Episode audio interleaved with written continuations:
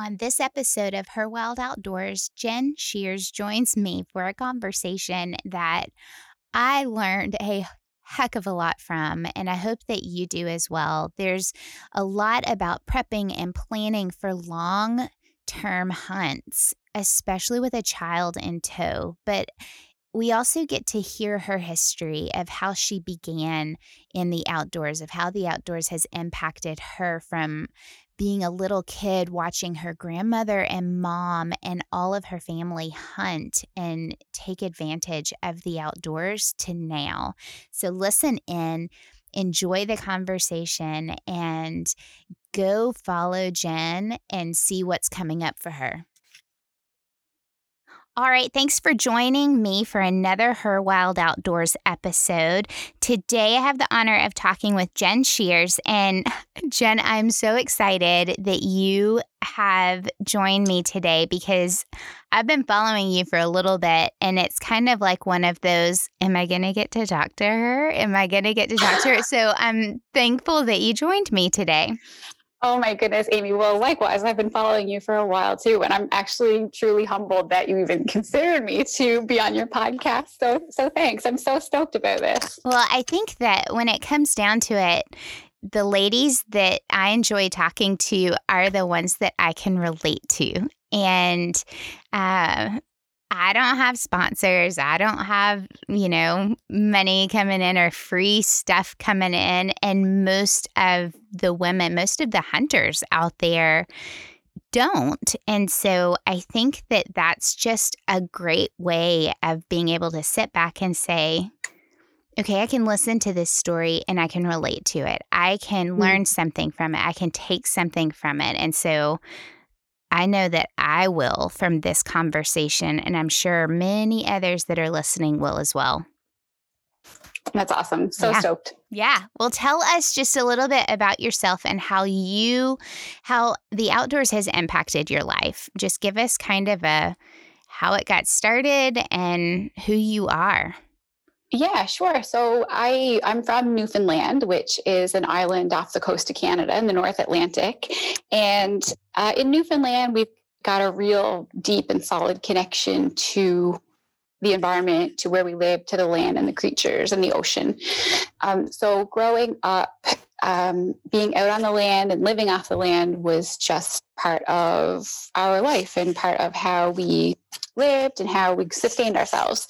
So I always joke um, that when I was growing up, if I didn't eat things like bear or moose or grouse or rabbit, that I wouldn't eat because that was what was served in our house. Mm-hmm. And um, my uh, my parents, we were very like middle class, and uh, it was a way of saving money and stuff as well to to go into our cabin and harvest a moose and bring it home and mm-hmm. feed the mm-hmm. family for the year. So um, it it was just how I was raised to to see I think that's how that's how life is. And um, I continued that uh, as I met Carrie, my husband. So we've been together since we were 15 and um, he's always had a, an interest in the outdoors and hunting and fishing and trapping. So that was part of our courtship, I guess you could say. We'd go out duck hunting and rabbit catching and fishing.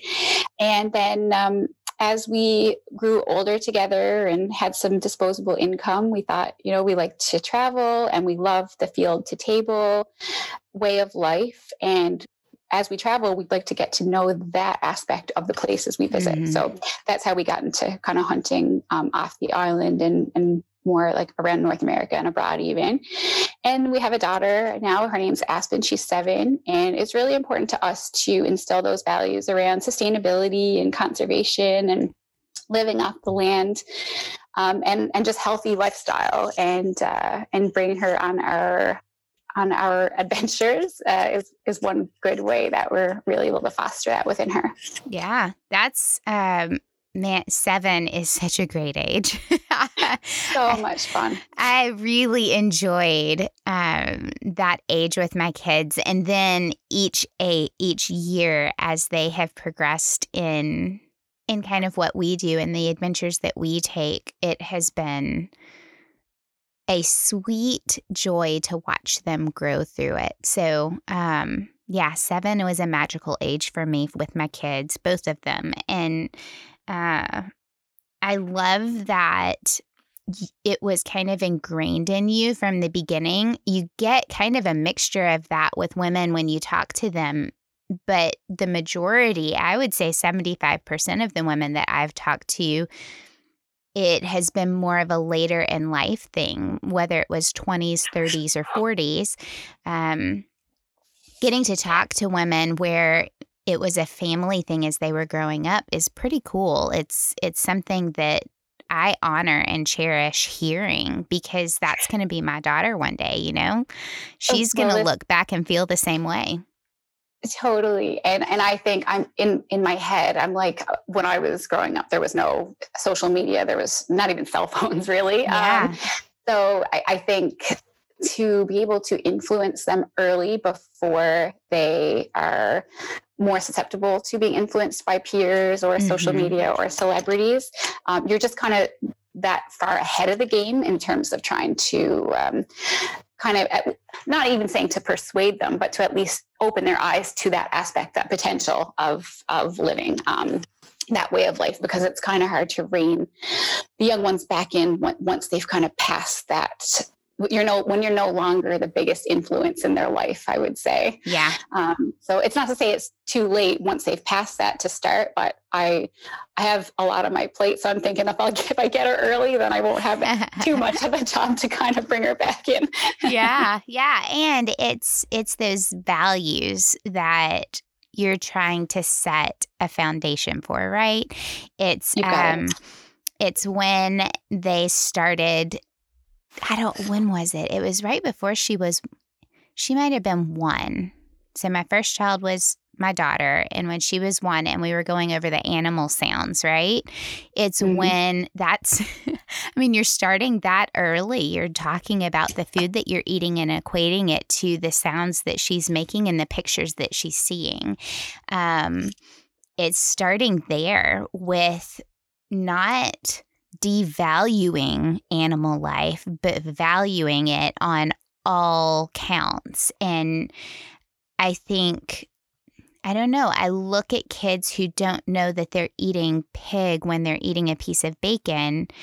And I think that the value is lost on that education. I think that you're setting them up later for fear of what they're eating, for um, regret in mm-hmm. finding mm-hmm. out a couple years down the road what they're eating and having to process the thoughts later on versus just being upfront in the beginning about it. And it's not like we're sitting around going, you know, here's the bloody carcass of the pig that you are eating. It's not that. It's a, it's a very age appropriate way of having a conversation about truth exactly no, you're bang on and, and that's that is a beautiful way of summarizing exactly why we do what we do yeah yeah oh my goodness okay so you have had many hunts in your life.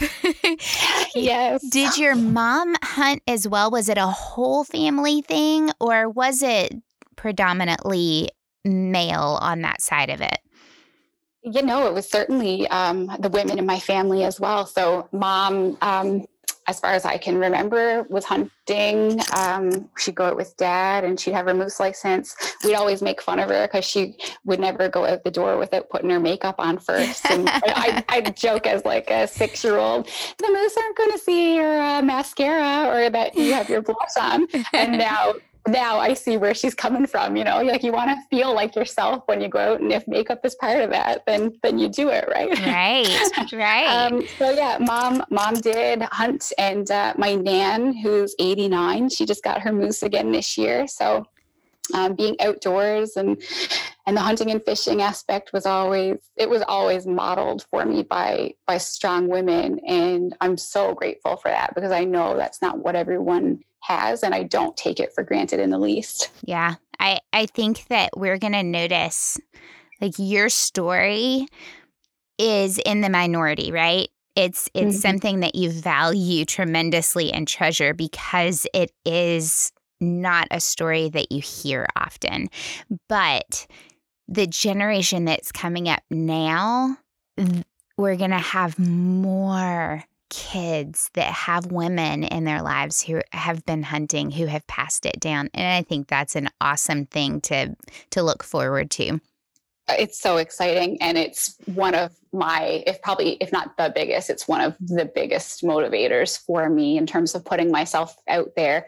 Um, as you know as you're experiencing in the past few days especially um, mm-hmm. we're we're prone to getting a lot of hate as uh, women who hunt and um, like i don't need that in my life to be frank. Yeah. But but when i do get the messages saying my daughter is really inspired by you, or my wife is going to come out on an elk hunt with me for the first time because she sees that she can do it mm-hmm. and and she has you know solid models for her um, that fuels me. And uh, and one message like that counterbalances the 1500 hate mail messages that i get. So um, to me that's so exciting that the generation coming up can can have those role models and um, at their fingertips basically. It's yeah. it's so it's so cool. It is cool. And i don't like to like i don't like to give credit to the negative right? But in my mind, I'm constantly thinking, I've gotten messages over and over and over that from men saying that they believe that the women in our hunting community do get more hate than the men. And in my mind, I'm thinking, why do you think that is? Why do you think that women get more of that response than men do? Do you think it's because we are seen as this soft, mothering, um, sweet, uh, can't hurt a fly, can't just that mentality. And so when you see a woman out there hunting, it goes against the grain. Or are we just an easier target? I don't know. I, I think it's a bit of both, really. I think that um, when when people kind of think of their typical gender roles mm-hmm. um, in in Western culture, anyway, uh, they would normally revert to thinking that a woman wouldn't be out in the field chasing down their family's food. They'd be right. inside getting it ready. Right. Um, and, and at the same time, when these people who they really have they really have no shame or no sense of right from wrong, despite what they try to convey in their attacks. Um, they do see us probably as more vulnerable to those things. And um, I find women usually get more attacks about their looks and everything mm-hmm. as, as opposed to men who hunt. But yeah, it's, it's, it's a bit of both. And um, I would say it's an uphill battle, but I like to take the my reasoning and my approach is that rational people will respond to rational mm-hmm. dialogue and i am i'm more than happy to engage in rational dialogue with people who are willing to listen now if i do see it's going off track and i'm i have no chance here and it really is their intentions are not um, are not real and good then I, I have no problem with the block button. Oh, yeah. It's a magical button that that if you go back to any, if you've ever had counseling, if you've ever been in um, any kind of education of counseling, boundaries are good. Yes. and that uh, that block button is a tool that is there not to hide but to to create a healthy place for you to be in. And so yeah, I'm not afraid of that button either.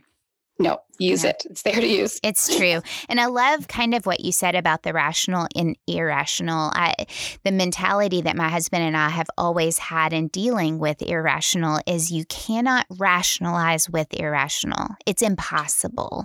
Exactly. And so the every breath you take trying to do that is wasted and it's just not worth it.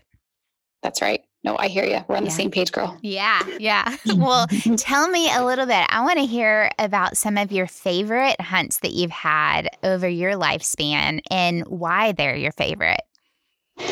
Oh my goodness, there there are so many. You know, every hunt um, has something special about it, and I, I find it hard to answer the broad question about which one is my favorite because am I looking from the point of view of interaction with the animal? Am I looking from the point of view of I had to withstand crazy elements? Mm-hmm. Um, I looking from the point of view of I got in my own head, but I overcame it kind of thing? But um, yeah, some of some of my favorite hunts would probably be my my sheep hunts. Those are are true tests of um, physical and mental mm-hmm. aptitude and capacity. And you know, some of them, some of my favorite hunts are hunts that I didn't even harvest an animal. Um, it was just knowing that I I had succeeded in surviving basically right. in, the, in, in, the rawest form of that word, literally surviving. And um, yeah, it uh, those those are hunts that that are really meaningful to me. Um, there are some hunts like when I went up north. Um, to Northwest Territories and uh, went on a polar bear and a muskox hunt. For me, the most incredible portion of that was the whole cultural um, experience mm-hmm. and awareness that came from that and um, just being knowing that your presence and that your the way you value their culture is extremely appreciated and not necessarily something that they're used to that they're almost used to people from down south as they call it going up there basically in and out as fast as they can. Mm-hmm. Maybe the less inter whether it's hunting or not, whether it's going up for government work or whatever, just people not being um, interested in or valuing their culture. And for me, that's the whole thing behind it. So we got invited to an elder's house to prepare and eat the polar bear feet. And the fact that they they thought or knew that we were into that just meant the world to them. Um, so so that was probably one of the most uh, meaningful cultural experiences of my life, and in turn, that's that's what makes that hunt so special for me. Um, and then hunts when when Aspen is there. So my caribou, for example, I I got one last year she was there and she uh, she even like snorted and, and got the caribou to, to turn and almost start to come in so wow. that was she was six at the time and for her to be there and see that and and do that with with me and us is is so special and then when she came on the yukon hunt as well this fall or this past summer um, that was incredible. She was a seven year old in the mountains of the Yukon backpacking for over two weeks. And um, that was a huge learning process and a huge experience for our family, both testing myself and Carrie as parents and testing our family unit. Um, and that, yeah, that would certainly rank up there as maybe one of the top ones in my life to have her there for that. Yeah. I think that it's, uh, it's safe to say that hunts along the way that they i don't know the favorite parts of them you can see the evolution of yourself as a hunter in how you have applied yourself into that hunt what you have received out of that hunt and then how it changes over your life. Um, whether it's a short span being an adult starting into hunting or being a child and it carrying with you um, throughout your life. And I I look back to when I first started and some of the lessons that I pulled from those hunts. I look back now and I realize I still apply those and mm-hmm. they're still my favorite hunts because of how much application they still have with me. Um, but yeah, throw your kids in there and it exponentially changes what you are taking from the hunt. It's not just the harvest, it is so much more than that. No, it's so right. Um, they they add they add a whole other dynamic, um, and it's you know like a lot of things in life. Some the harder you work for something, in the end, uh, the more you appreciate it. And um, children certainly do add that uh, to it. So, um, yeah, I, I can see that evolution, as you said, like when you're when you're young, getting the animal down is like the thing, and right. that's all that matters really. But then as you as you grow and you realize what's important in life and um, how your values may shift over time. Mm-hmm. Um, what you take out of hunts and what you strive to accomplish in hunts will vary, and and that's a great it's a great thing to see, and it's a it's a great uh, thing to realize and to acknowledge that um, our growth as people um, translate translates into things like our hunts and what we get out of it and how we parent and how we combine all those things together. Yeah, I don't think there's enough credit given to uh, what hunting does for us as individuals, what we give back to our community, even outside of hunting, uh, what you give back to your town, the the people around you, how patient you are with other people because you've learned how to be patient with yourself and with hunters that are coming up underneath you. I think there are so many life lessons that come from hunting that can create a better person in the whole. Um, and we talk about it here and there a little bit, but there's so much emphasis that should go into that. It's uh, your eh, whether it's your why of hunting is to pass down a heritage, whether it's to put food on the table, whether it's to uh, challenge yourself to grow outside of that comfort zone. It's usually a bit of all of it, and that completely applies to who you are as a person, not just as a hunter. It's so true. Life lessons in in the field are are the best ones in my view. I agree. I think that and like you were saying, the hunts where you didn't even harvest but you were just trying to survive, not a lot of people get put into those situations, life or death. There are uh, there's situations outside of hunting, of course, that that can happen whether you're in the military or you are in a community that's not safe. There there all of these things can be applied, but hunting you are choosing to put yourself there. It That's is exactly it. it's a choice to put yourself into a situation that stretches you versus being in a situation that you did not choose to be there. And so it's a mindset going in this is going to be hard. This is going to be a challenge. This is going to be something that I might get in the middle of it and think, am I going to make it? And those choices create such a strong um, mindset, even just coming out of it or making it through it, surviving. it's huge. It, it, sure is. And one of my biggest takeaways from hunting um, over the last, well, many, many years um, is that you are capable of so much more than you give yourself credit for.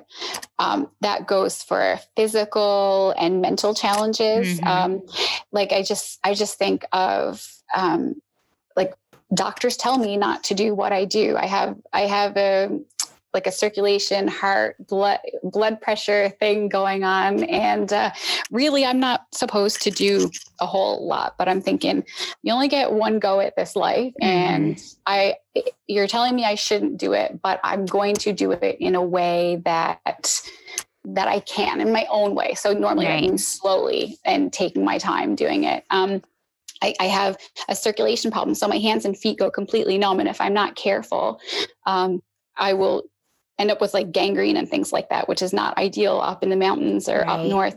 But here I am in minus 60, you know, out for 12 hours a day in, in the Northwest Territories. So um, it, it takes a lot of planning and preparation, but these are things that with with the right supports and the right prep we can we can do it yeah. and i think of like uh, when i was in the yukon um, i went on the one sheep hunt we didn't end up seeing anything any legal rams so the outfitter let us stay but we couldn't carry with me at the time and we both couldn't stay. We had work to attend to back at home. So i went to another camp location with another guide and watched carrie kind of fly away in the float plane. And at that moment time i was like i am not prepared to do this really i was supposed to be going home to aspen after two weeks and now carrie's leaving going back to her and i'm here in the middle of the wilderness with a stranger um, I can't I can't do this, but but I did. We did as a team, you know, my guide and I, and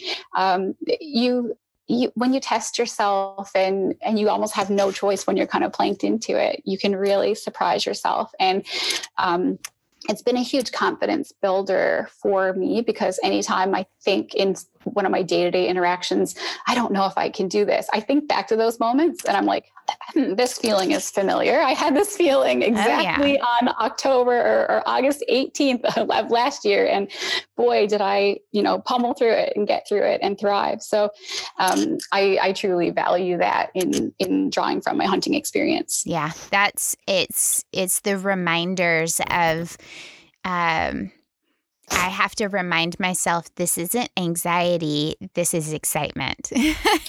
yes, it's a fine line, isn't it? It is a fine line. You can have those same feelings and it can it can be a little bit of both too sometimes. And I think that it the true test is how do you respond to that feeling? Do you lean into it when you are able to or do you shy away from it? And i'm not saying that there's anything wrong with one way or another. It depends on who you are and what you can handle spiritually emotionally mentally physically.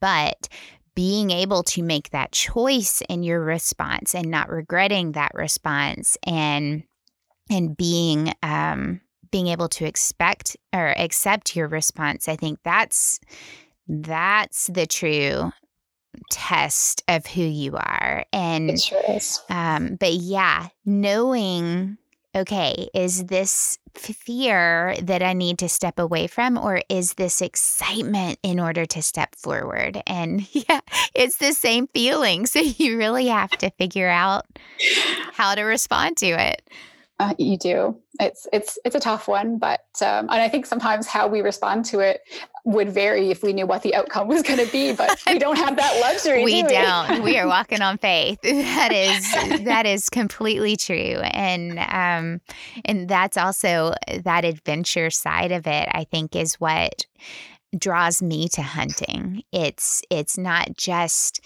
am I capable of it. It is. Um, it's that excitement that comes from it. And even at the end, when you do get um, what what you have worked hard for, whether it is a harvest or not, it's being able to walk away and say, Dad gummit, I just did that. Can you believe I, it? The pride, yeah. Yeah. Totally. Oh yeah. Um, well, I want to talk a little bit about these long hunts because um, especially solo hunting, that's there's prep for there's prep for solo hunting and there's prep for hunting with a child. And so those are almost two different things. There are things that, of course, overlap. I, I hunt with my kids and I hunt solo. And so, but I've never hunted on a hunting trip longer than four days. So Mm-hmm. What goes into your prep for that? What do you start with planning wise? And how do you come to the fruition of that? Okay, now we're on the hunt. Mm-hmm. So the the base when I break it down and I think of that, I'm going on a hunt that could be long. I, I need to think about what type of hunt is it? Is it solely a backpack hunt? Mm-hmm. Are there mm-hmm. horses involved? Is it a, a long truck hunt?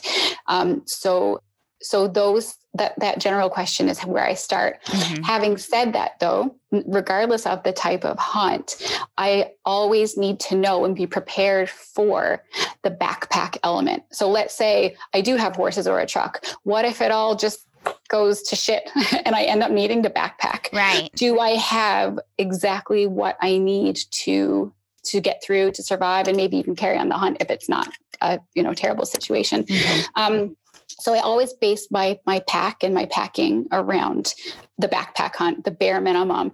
And then based on what my other options are, the other luxuries you might have in terms of maybe having a pack horse involved, then you can add things. Okay. So I start small and then work my way up bigger based on my forms of transportation, for example.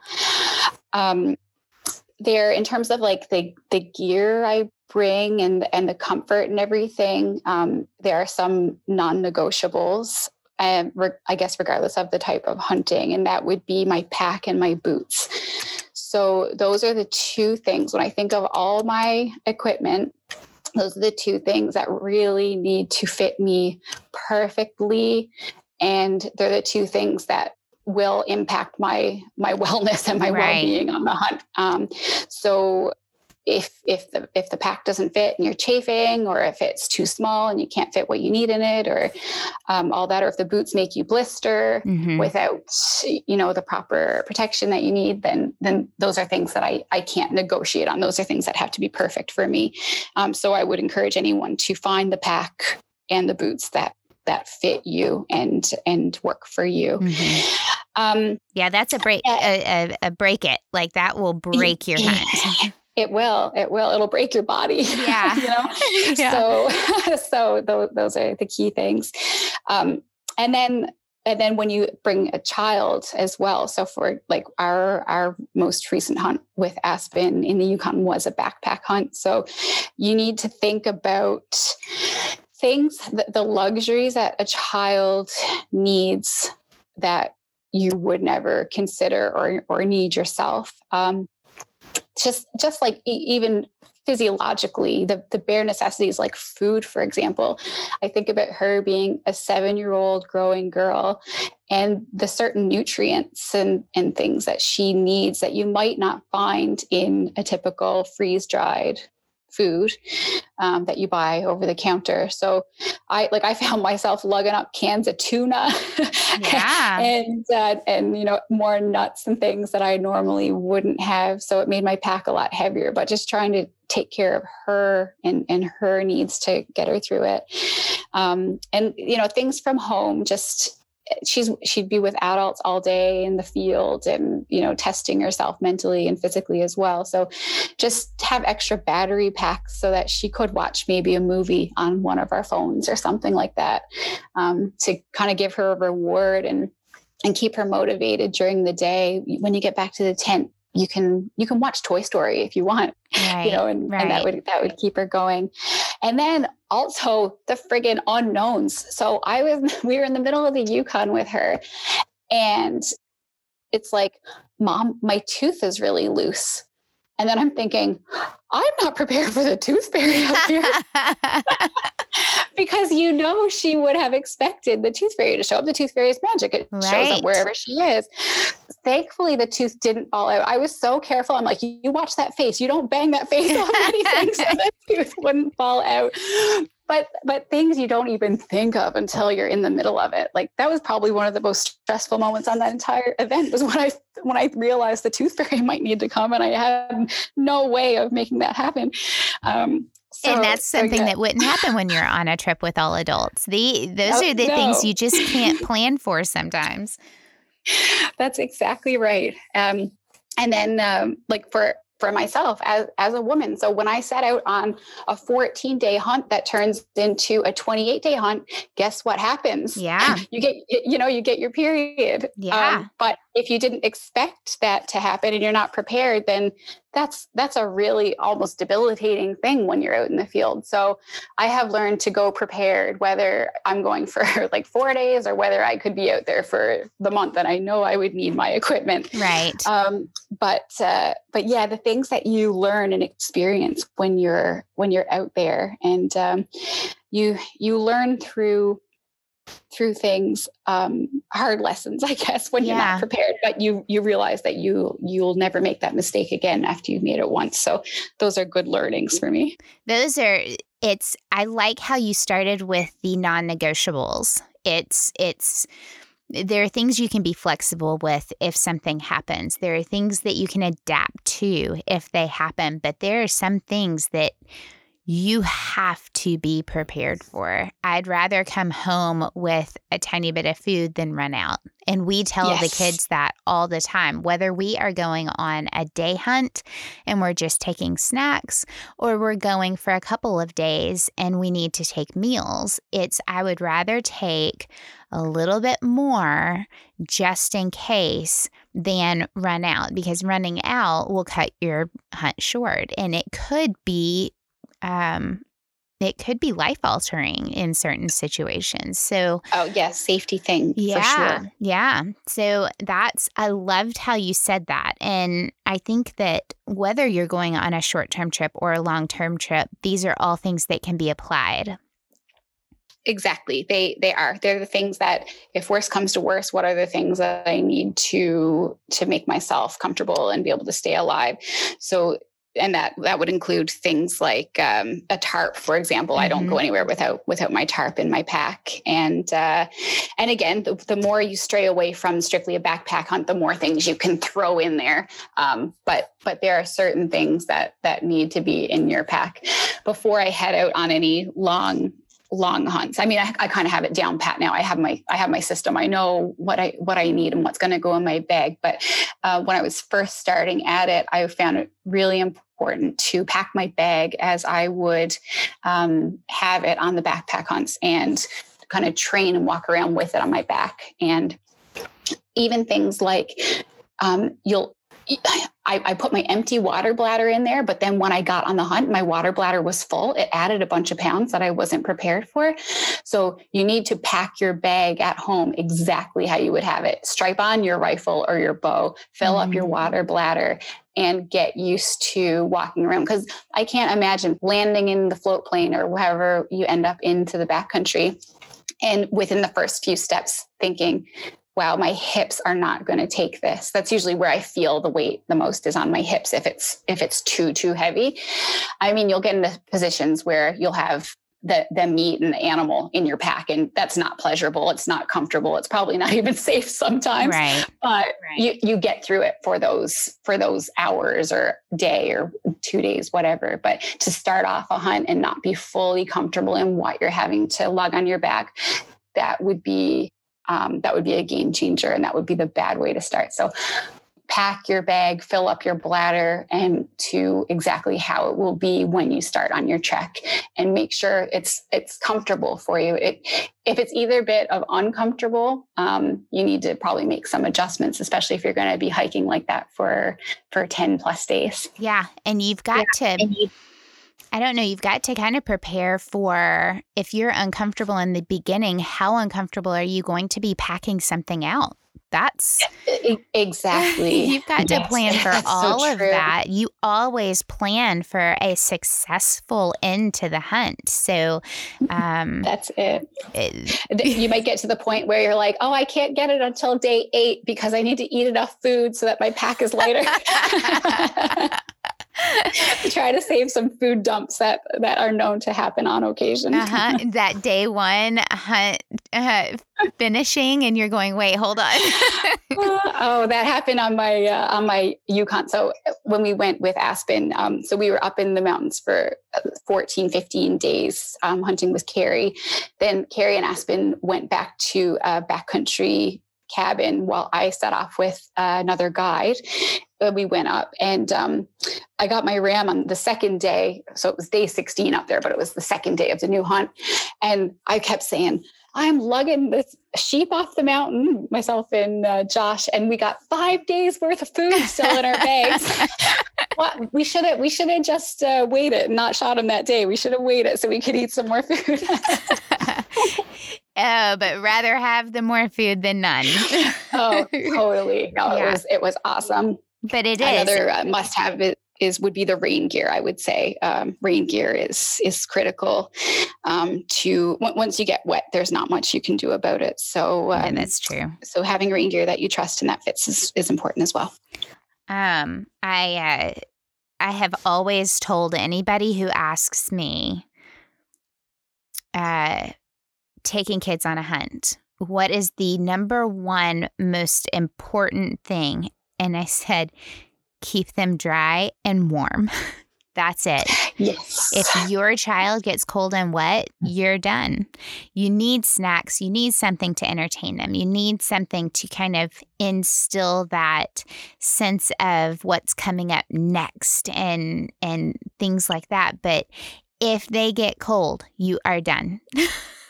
exactly and well and uh, the the same uh, kind of rings true for me myself with my my circulation and my cardiovascular issues mm-hmm. uh, if i if i get cold and wet without the ability to to walk and warm up, then I'm I'm done as well.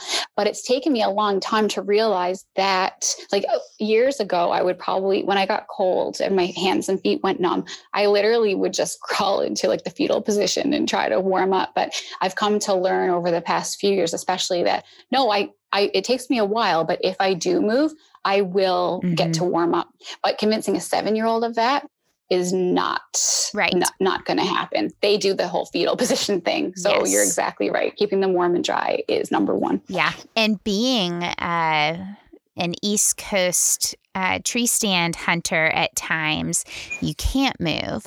So figuring out you know, different ways of keeping. We, I bought the kids heated insoles because mm. I knew we can't move. There's no way to get, I mean, there is spot and stalk in certain areas and that kind of thing. But if we are going to be immobile in a stand, not moving up in a tree for hours on end, then I have to figure out a way to keep them warm without movement. And so that's a very valid point. Yeah. yeah. Christmas came around last year and they got heated insoles, and it was one of the best investments that I made in their hunting because it's kept them out longer. It's made them comfortable to where they can, instead of focusing on being uncomfortable, they can focus on, well, what was that sound?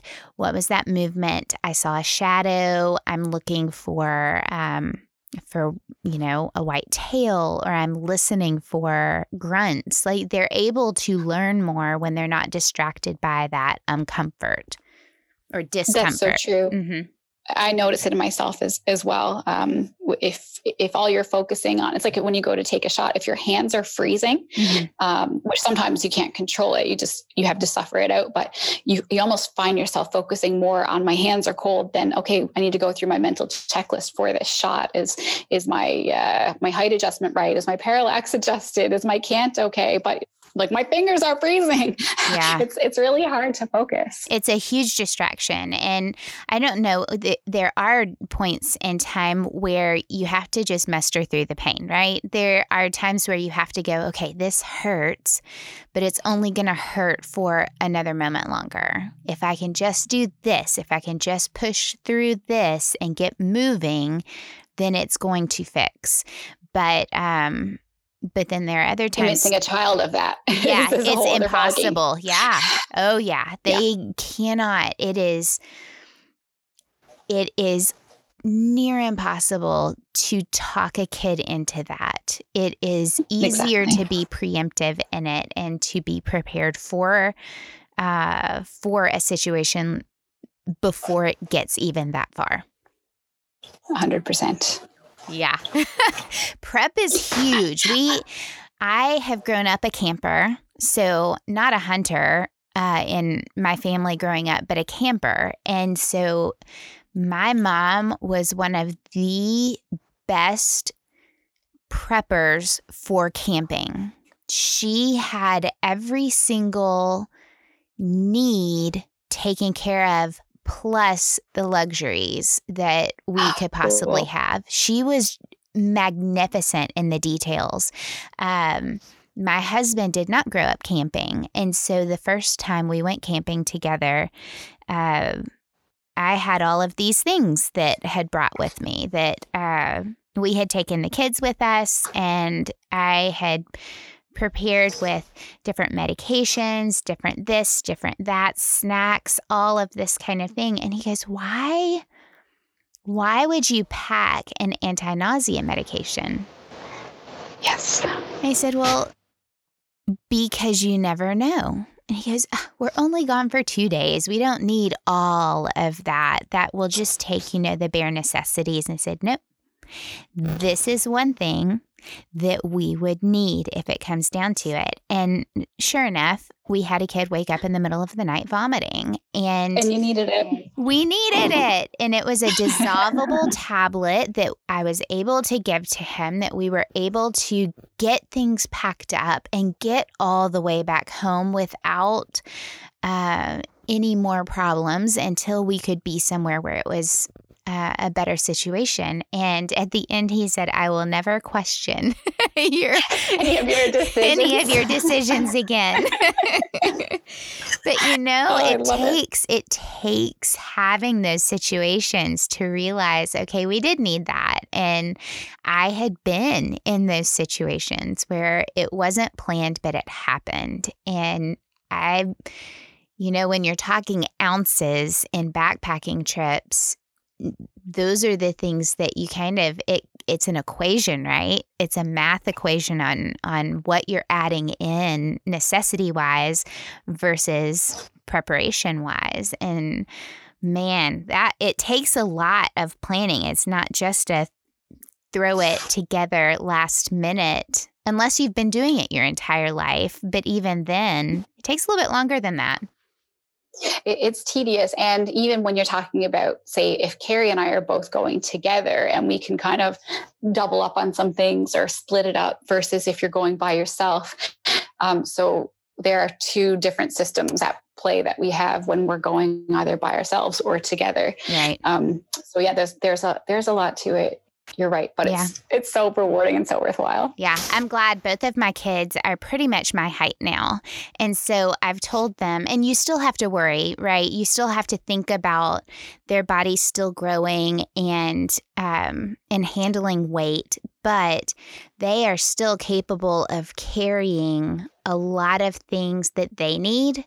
Um, yes. Without weighing down their skeletal structures and and overworking their bodies, they're still able to help out and be a part of that. So it's a it has been great having preteens and an almost no, she'll be a teenager this year. And so it's great oh. to be able to bring them into that responsibility of carrying their things and packing their things and learning what is needed and what is a want.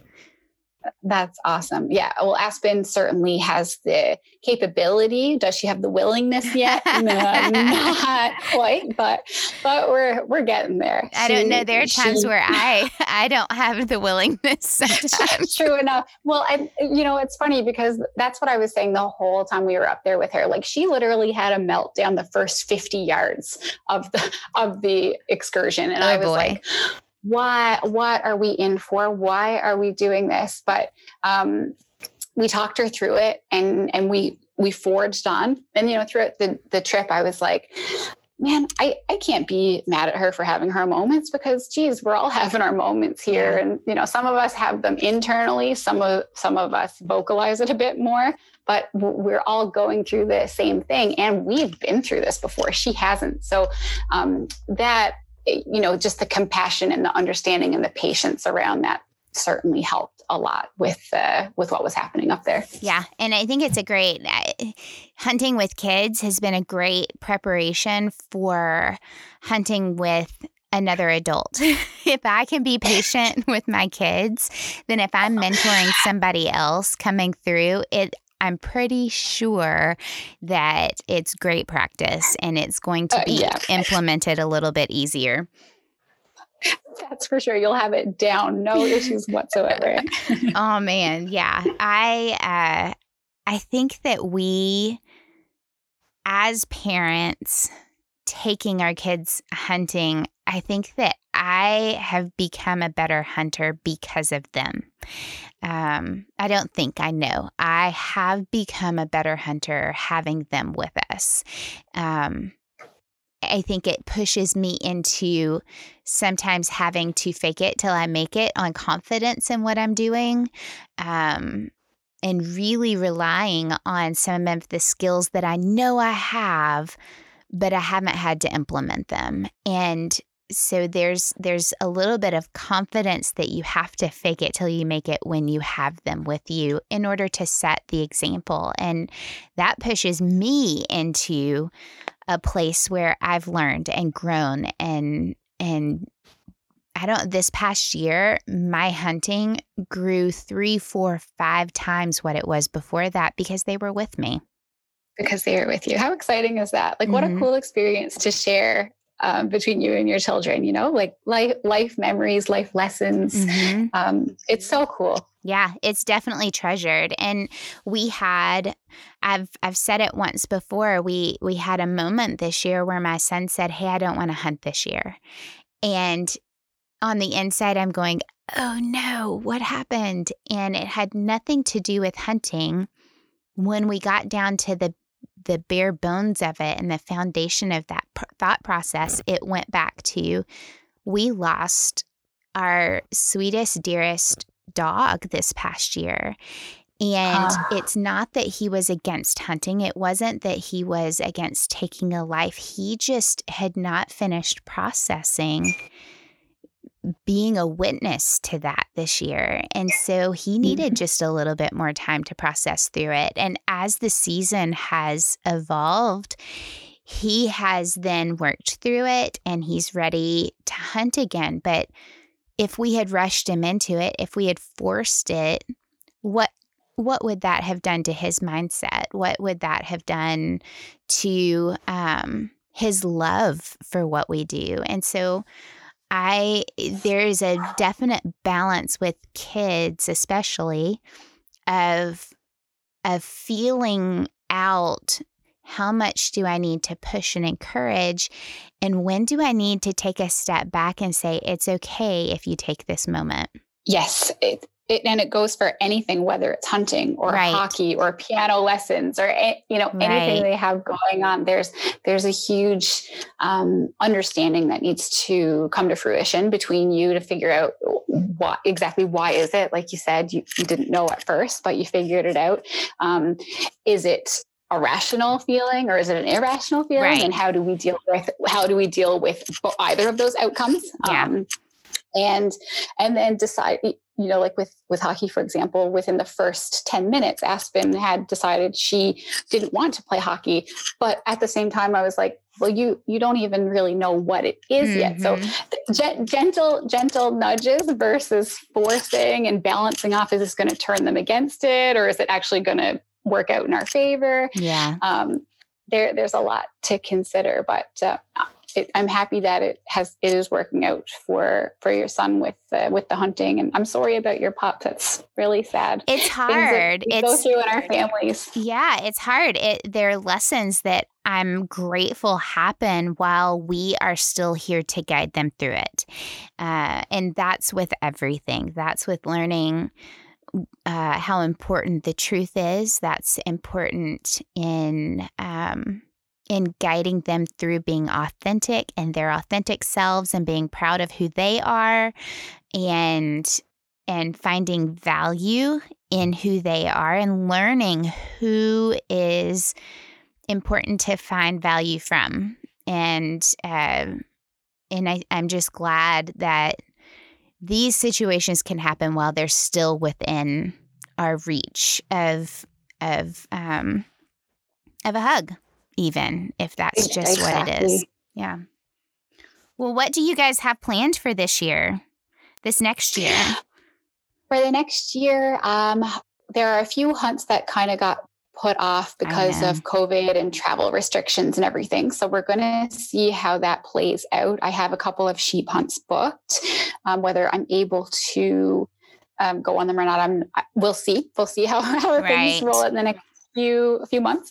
Um, but we have been filming all these hunts that we went on the past year. So our bighorn double in in Alberta, the Dall sheep hunt with Aspen in the Yukon, uh, some recent deer hunting and moose hunting here in Newfoundland. We've been filming for um, a show that we're going to be airing on Wild TV, which is Canada's largest outdoor and hunting and fishing network. Yeah. And uh, Wild TV is also on Amazon Prime in the United States, from what I gather. So we, yeah, we're just cleaning up filming for that and getting ready to go into the uh, the production of, of the show. So we're really looking forward to that. Um, doing hunting shows, people have been approaching me for a few years saying like, Jen, you should, you should do it. But I just, it's not something that I had an interest in. Like I just enjoyed doing what I was doing. But then I, when I realized, you know, we go on these epic adventures and really all we have to show for it is a few phone camera pictures and videos. So to have something put together mm-hmm. that aspen can have when she's older that maybe if we have grandkids one day we can show them look like look what nan and pop did when they were younger. We thought you know that would be super cool to have. So uh, we're doing it for this season in 2020, despite the crapshoot that it has been, has been an incredible hunting season for yeah. us. So, um, of all the years to have undertaken something like that, this was the one to do it. So, we're looking forward to seeing that get all put together and airing. Um, I think maybe late summer and fall of 2021. So, those are the main things that we we have going on hunting wise. That's pretty exciting. I mean, that's I didn't even know that everybody who's listening, I didn't even know that. That's really exciting, Jen. Um, and I Thanks. do get that. There's a sense of wanting to protect what you love to do by keeping it just fun and exciting and your thing, but then to be able yeah. to document it and have it to look back on and say, look what we did, look what we used to do, look what we, or look at how far we've come. I think that this is a it. huge value to be able to take with you and Aspen to look back and say, look where this all started. Look at where this foundation mm-hmm. uh, began and how far I've come. And so that's a huge that's something to be excited about. Thanks. Yeah, we're we're really we're really pumped about it, and like I said, to have Aspen involved this year as much as she has been, um, it's just the icing on the cake. And for her to have the stuff to look back on is is our entire motivation. So yeah, thanks, Amy. We're we're really stoked. Awesome. Well, tell people real quick how they can follow you, and of course, we just said Wild TV next fall, uh, late summer, early fall will be something for us to look out for. But how can they follow you or contact you if you they've got questions?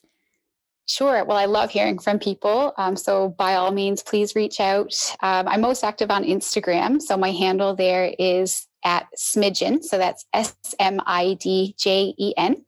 Uh, I also have a blog, which is jenshears.com. So, I haven't been as active on that as I would like to, but I haven't stopped hunting this year. I've been in the mountains and in the bogs and everything. So, it's hard to do a blog when you're at that. But hopefully, now this fall and winter, um, I'll be able to sit down. I've got a lot to add to it. So mm-hmm. hopefully I'll be able to make it happen. Um, and uh, my email is hello at smidjen.com. Okay. Well, I agree with what you said. Even though this year has been what it has been, I feel like we have been able to take advantage of the outdoors more than any other year.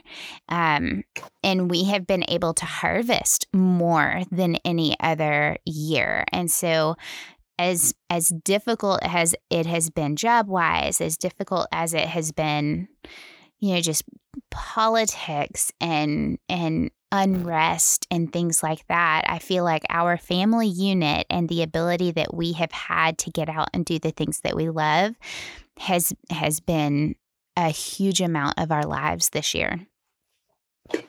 You're you're so right. And when i think about we talked about a lot about lessons and things mm-hmm. like that our life lessons that we truly value are centered around family and around our bonds and our relationships and you know on our last days we're not going to be wishing we worked more um, in our no. life we're, we're going to be wishing we had more family time and went out on those cool excursions and the fact that uh, 2020 allowed us to do that is is a big lesson in and of itself well, thank you. Thank you. Thank you. And guys, go follow Jen. Go look forward to what's coming in the next year and following her and her family and drop her a line of encouragement.